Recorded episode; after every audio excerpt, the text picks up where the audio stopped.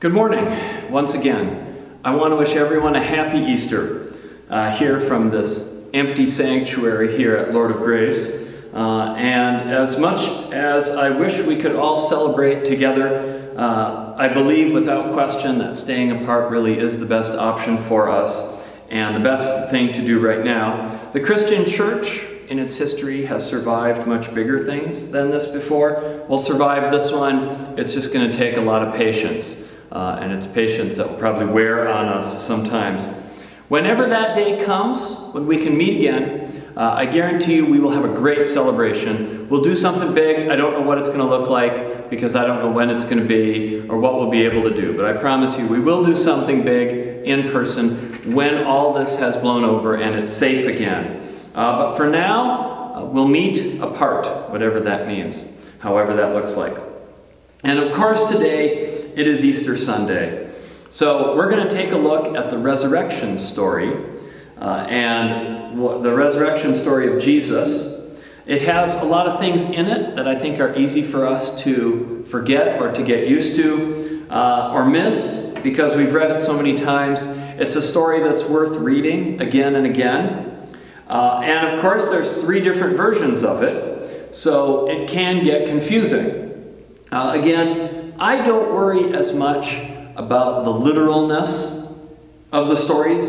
Uh, I don't get hung up on whether there were two or three women who came to the tomb first, or whether the angel was inside or outside the tomb.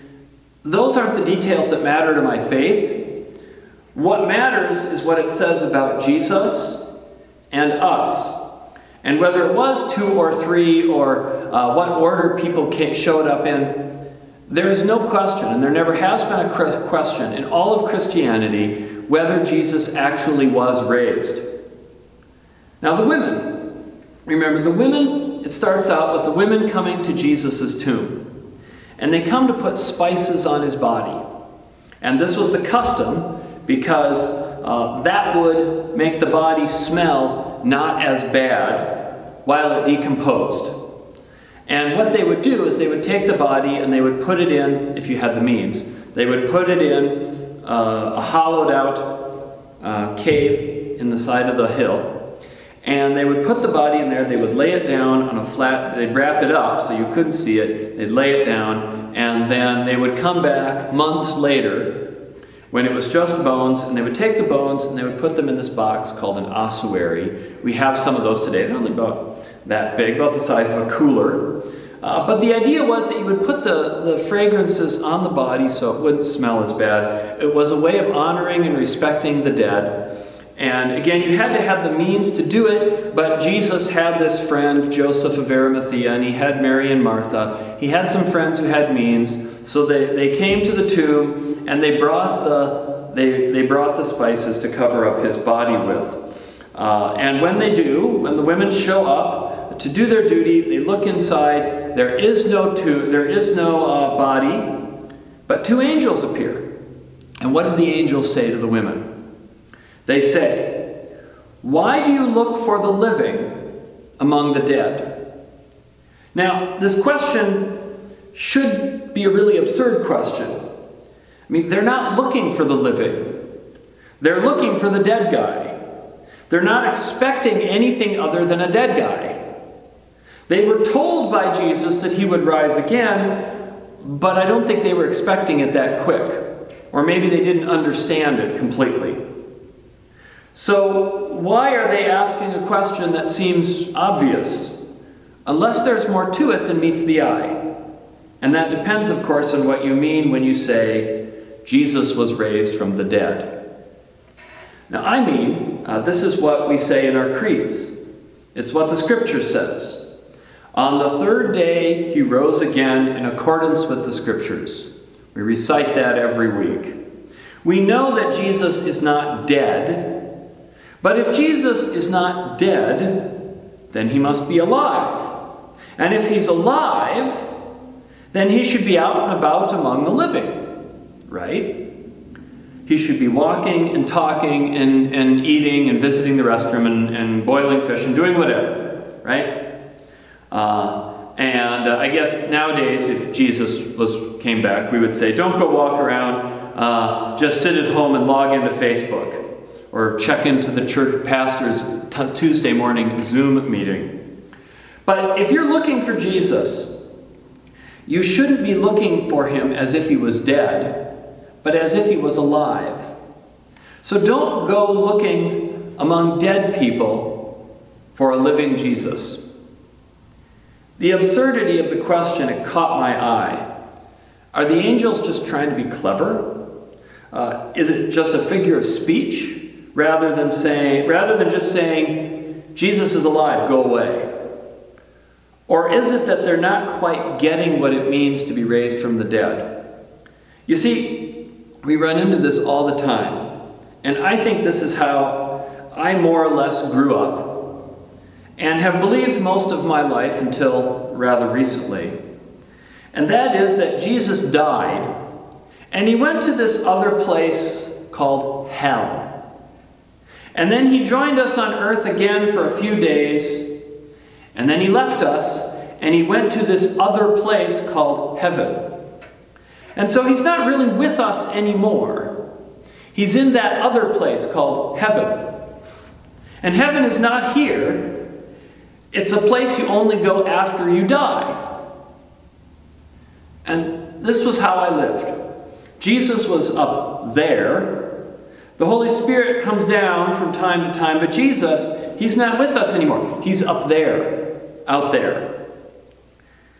But if Jesus isn't in our world, walking among us, living, breathing, acting, moving, doing all the things that living people do, and He's in this separate place where only dead people go, doesn't that make Him dead? I mean, even if heaven's a nice place, if I can't get there till I'm dead and only dead people go there, then doesn't that mean that Jesus really is dead? And if I'm going to look for Jesus, would I go looking for him among the living?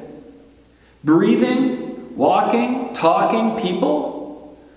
Or should I go in history books and artifacts where the dead stuff is? and hope to get a few good words that he left behind before he ascended to heaven and then left us. And this was not a thought that I'd thought of before. And when I did, it wasn't very comforting. Because if I thought that Jesus had left us and was up there, then the only way I could find him was to look for him among the dead. And now suddenly I can hear the angel voices in the background saying, Lars, why are you looking for the living among the dead? Why are you searching for God only among the things of the past?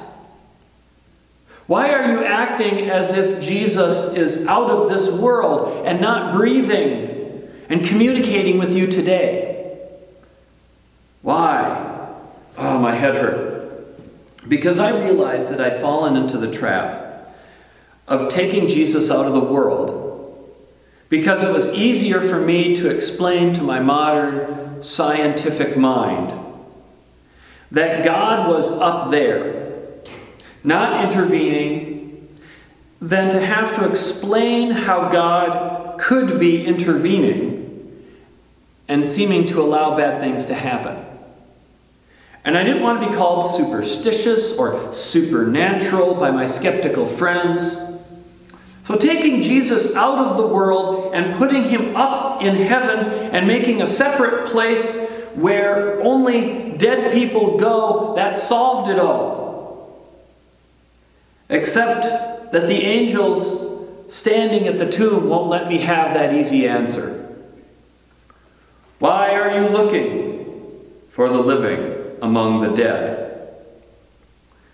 The whole point of the resurrection is that Jesus isn't dead, which means that he is among us, acting and moving and breathing and talking and changing things. And I have to admit, looking back on my life, I didn't go into the ministry so I could tell people about a dead guy who did some interesting things and told some interesting stories about how to be a good person while we wait to die and then go to heaven. And I hear this criticism so much. Why bother if you're going to go to heaven anyways? Or, a loving God wouldn't send you to hell just because you don't get Jesus' name right. And when I hear that, I realize that first, I don't buy all the assumptions behind that question. You know, like, what is a good person? What does that even mean? You follow the law, you don't get in too much trouble, you're nice to the cashier at the grocery store, which I hope you are. Is that it? I mean, if I went back and asked my Viking ancestors what a good person is, it would involve things like raping Irish women and splitting open the skulls of monks and, and conquering people. And uh, I don't share their view of being a good person. But also, that there are so many other reasons why I'm here as a Christian than just preparing to die and go to the right place. Yes, I believe in a resurrection after death, where we get to live with God forever. But the truth is, it wasn't that knowledge that brought me here. It was that throughout my life, God has been speaking and working and moving in ways that have been as real to me as this podium right here, or the wood in the pew, and Jesus has been alive and moving in my life beyond just the knowledge he gives and the stories he told. But he has been alive for me in ways that have changed me forever. Which is why I realize that the angels really are up to something. The women didn't come back from the empty tomb amazed because Jesus went to a good place, far away but because he was back among us and that we could be together with him. And that was amazing. Think of what that means to be alive. Really, truly alive. Think of what it means when we say that word. It means so much more than existing, doesn't it? I mean, rocks exist, but they aren't alive. And sometimes they might even move over time and change, but they're still not alive. Some are even full of water and carbon like us, but that doesn't make them living. What makes them not living? When, when you end up in a family, sometimes it says a lot how we use language or the phrases that we use. I, I don't know if you've ever, some, anyone you know has said this. I hope not to you. But when somebody gets into a dispute with their parents, and say it's toxic, and the parents say, I'm disowning you, you're dead to me. What are we saying? We're not physically killing them, we're cutting off the interaction with them. We're cutting off the connection, the relationship, we're cutting off the community. So they might as well be dead. But if they were alive to me, I would relate to them and be a part of their life. So if Jesus is alive, he has to be in our world. Still. And I have to be able to experience him and communicate with him still today. He has to be alive here as he is alive up there. So, why am I bothering with all this religion stuff? Because religion stuff has changed my life. My life today is what it is because God has been at work in it. And there have been moments where I have experienced that presence more closely than others. But either way, that presence was always very real And it is very real. And it is something that's helped me understand things beyond what I can count and measure and repeat in a lab. God has opened my eyes to a whole new world of truth. And it's more than just the stuff right here in front of me. And that's all happened because of the resurrection of Jesus Christ. Jesus said in the Gospel of John 10:10, he said, "I came that they may have life and have it abundantly." I always worry about Christians who downplay the importance of quality of life in this world. I feel bad for those who feel that the only way to heaven is to sacrifice everything that feels good here. I feel bad for those who feel that this world is only a short preparation for the next one, which is really the good one.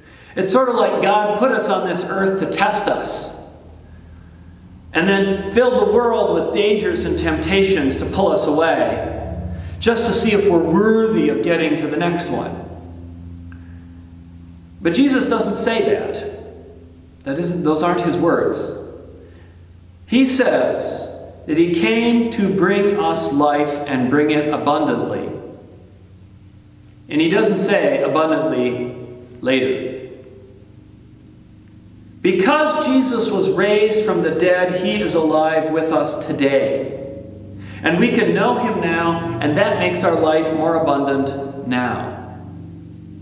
So, what does this mean? Among other things, it means that Jesus is still speaking to us. And we can actually hear what he's saying. Dreams and visions are real, spiritual gifts are real. Prayer can actually be a two way street. Jesus may not sound like Morgan Freeman, but his voice is real and present to every one of us in this world it also means that healings are real, whatever that means. Whether it means a cure for a disease, whether it means coming to terms with ourselves, or taking away the pain inside us that may torment us. Healings are real, and our health can be better when we have our lives in Jesus. It means that Jesus is working through other people in our world. We're not looking for the living among the dead. We're not looking for the uh, we're not looking for the living among the dead, but the living among the living. It's why we have churches and Bible studies and communities, because Jesus is working through us together. And we can see God's work firsthand. And it is amazing. So I've decided to give up looking for the living among the dead. I'm going to start looking for Jesus today. Because he is not dead, he is alive. And with him, I have abundant life today. Happy Easter, everyone, and God bless.